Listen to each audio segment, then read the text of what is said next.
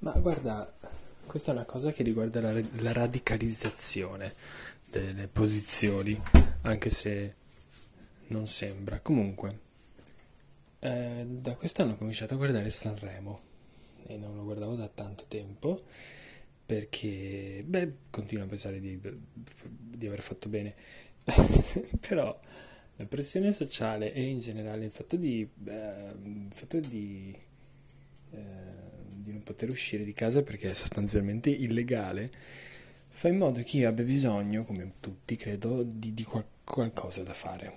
E soprattutto se quel qualcosa dà struttura alle cose, tipo un programma che c'è ogni sera alla stessa ora, no? Quelle cose lì.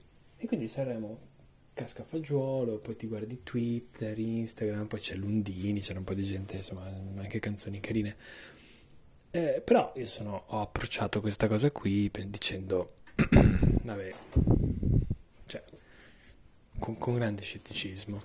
E a proposito di radicalizzazione, scusa, a proposito di radicalizzazione, è incredibile quanto, to- quanto poco tempo ci ho messo a passare da, vabbè, Sanremo, dai, Sanremo, che cazzo è sta roba, a dire e pensare cose come è inaccettabile che eh, ci siano così tanti errori tecnici che i microfoni non funzionino perché beh, beh, beh.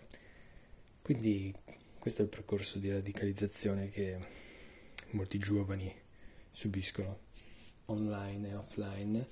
Non su Sanremo su cose meno tragiche. Ciao